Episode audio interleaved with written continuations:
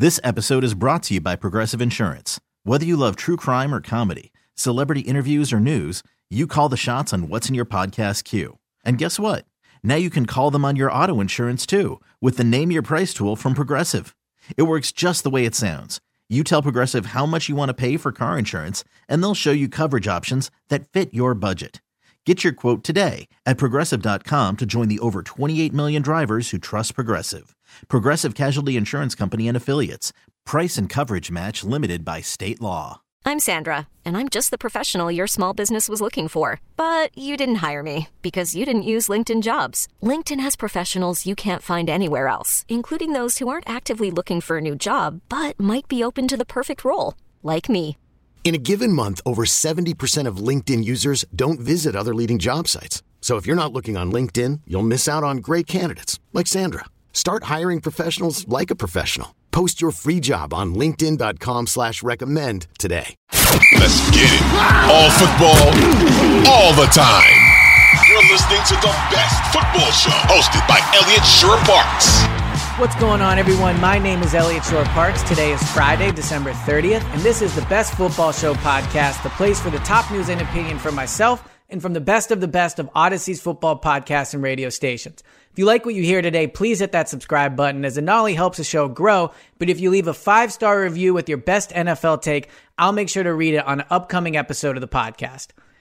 Big news in the NFL this week, as always, circles around the quarterback position. We saw what happened in Washington with Carson Wentz. We talked about that on yesterday's pod. We see, we are seeing what's happening in Las Vegas with Derek Carr. Talked about that as well. Big week, big quarterback movements. And I think it's a reminder that obviously the quarterback is the most important position in all of sports. That's not up for debate. It dictates how good it, that, that position dictates how good a team is. It dictates how much they can overcome things, all the, all those things. But I also think what this season has shown particularly is that when it comes to the quarterback position, how a team manages the quarterback, both how they treat the quarterback and how they handle the team when it's a backup quarterback, tells you everything you need to know about how well run a franchise is going. And I think there's been three key examples this year of a team overcoming and handling a quarterback situation well in three three teams that have completely butchered the situation. And I don't think it's a coincidence that the three teams that have handled it well are three of the franchises that are two of them at least are best run in the league in the league. One of them always competitive. And the three teams that, that, have butchered it are three teams that are not true contenders and have not been for a while. So since there's been so much negativity around the quarterback let's start with the positive. And three teams that i think have really handled their quarterback situation perfectly both this season and, and overall it starts with San Francisco. San Francisco this year went into the season potentially tra- trading Jimmy G. They decide to hold on to him. Trey Lance goes down. Jimmy G steps in, and they look like one of the best teams in the league. Now, I know it's a bit of a unique situation because Jimmy G has been their starter. This is not going to a true backup.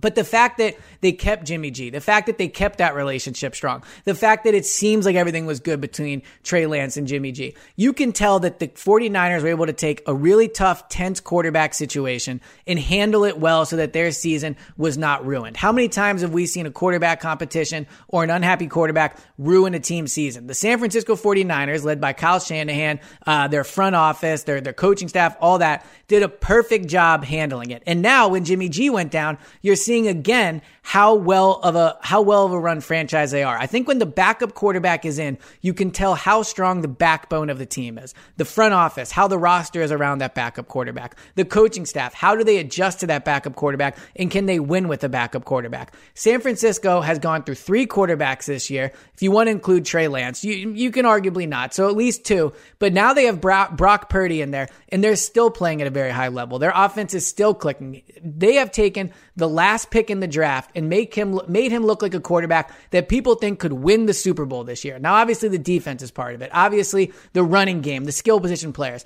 But the fact that you can just kind of cycle quarterbacks in and out of that 49er system shows that they are handling it right. They have a team where the backbone is strong. The coaching staff is great. The front office is great.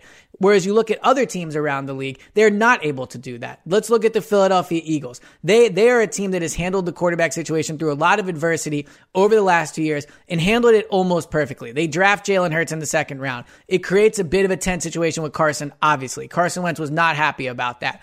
But look at all these teams around the league that were talking about might hold on to quarterbacks. Russell Wilson can't trade him because of his cap hit, right? That's what everybody says. The Eagles took a cap hit, granted, not as big as, as a Russell Wilson one, but the Eagles took a cap hit to move on from Carson because they knew it was the right thing to do for the franchise. They didn't hold on to him just because of dead money. They didn't not trade him because of the cap hit. They said our team will be better off if we take this deal with the Colts for the first and third round pick than they will be with Carson. It, looking back on it, people are like, well, obviously that was a great decision. At the time, it was absolutely ripped by everybody. People in Philadelphia were furious at them. People around the league mocked them for that dead cap hit. Well, now since then, you're seeing other teams start to do that more. The Falcons took the cap hit to get rid of Matt Ryan to get the draft pick. So the Eagles took a situation where they had a bad quarterback and they said, you know what, we're going to deal with this cap hit and we're going to take it for the pick. But not only just that, they're a team that has gone taken Jalen Hurts and because of the backbone of their team, the coaching staff, the offensive line, the front office, they have in plenty of credit to Jalen too. Jalen has become arguably the MVP of the league in that Eagles organization. And then this year, Gardner Minshew steps in and they, they lost that game against the Cowboys for sure, but they put up 27 points on offense, 34 points overall. They were competitive against a Cowboys team that had everybody pretty much playing. They certainly had all their key players playing. They played with their backup and did not look like a disaster. The third team that that this year, and it's ironic because I don't think anybody would really be super high on that coaching staff, but the Dallas Cowboys this year, when Dak went down, saved their season with Cooper Rush at backup. Cooper Rush, somebody that was cut cleared waivers. Cooper Rush is somebody that I don't even think many teams would be super thrilled to have as their backup, even with the, the job he's done in Dallas.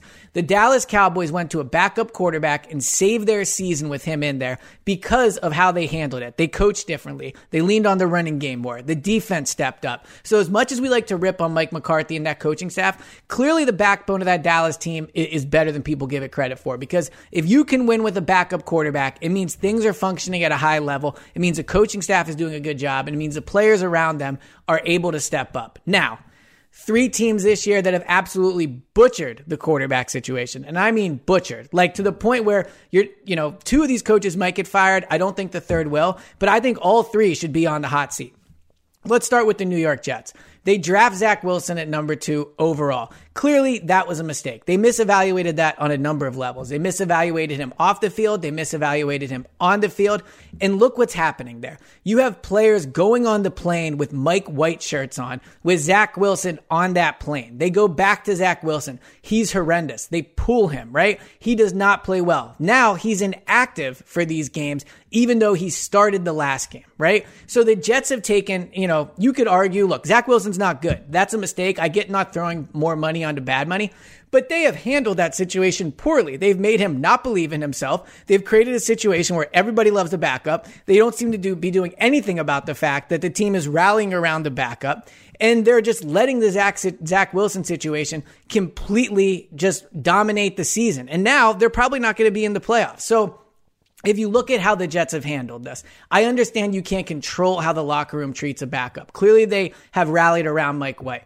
But the fact that they have just completely butchered any future Zach Wilson has there by allowing Mike White to be to become, you know, a super popular guy there, by making him the backup, by putting him in, by going back to Zach Wilson and then pulling him and you know, putting Mike White back in, they have done every, like for as flawed as Zach Wilson is, they have done everything in in New York to make his situation a bad one for to give him a chance to win. So I think that if you look at how the Eagles have handled different quarterback situations to how the Jets have, I think it's completely different. The Eagles dealt with a Nick Foles situation, and they handled that better than the than the Jets are handling the Mike White situation. Another team that has butchered the quarterback situation this year is the Las Vegas Raiders. To pull Derek Carr with two games to go, I understand the injury money. I understand you're going to trade him. But then to send him away from the team, to not play him, this is a guy that has been through so much with that franchise. This franchise has been a joke over the last few years. And Derek Carr, he deserves some blame for that. He's the quarterback. I understand that. But he stood by them through everything, through moving, through the Henry Ruggs situation, through all the disaster things that have happened with the Raiders. Derek Carr stood by them. And to bench him with two games to go and send him away, how you treat that the face of your franchise speaks to how you treat other people. And you saw how Davante Adams reacted to it on Instagram, basically saying, "I'm staying, I'm sticking with Derek Carr." You have to wonder at this point if their decision to move on from Derek Carr and how they handled it might end up costing them Davante Adams. It's going to be tough to trade him because he just signed that big deal. But if he wants out, he'll find a way out. And the way they've handled Derek Carr is going to potentially cost them Davante Adams. The other thing you learn when a backup quarterback is in is how good is that coaching staff truly? Again, Kyle Shanahan, all types of quarterbacks, they win. Nick Sirianni goes to a backup quarterback. The offense is humming. The Cowboys coaching staff, one with a backup. The Arizona Cardinals, and I understand Trace McSorley, not a great, not a great quarterback. I get that. But watching that team play, they looked a complete disaster. They were basically a non functioning offense with him. And DeAndre Hopkins doesn't get a catch until the end of the fourth quarter. I don't care if I'm the quarterback. If you are a good head coach, you find a way to scheme the ball to DeAndre Hopkins with any back, with any quarterback in there. Even if you have a receiver or a running back playing quarterback, you find a way to get the ball in his hand. So if you're Cardinals ownership and you're watching that game and you see that the loss of Kyler Murray and even Colt McCoy makes the team crumble the way they did, makes the offense completely unwatchable, makes DeAndre Hopkins basically not part of the team, I think watching that, if you're Cardinals owners, you have to feel like you need to fire Cliff Kingsbury.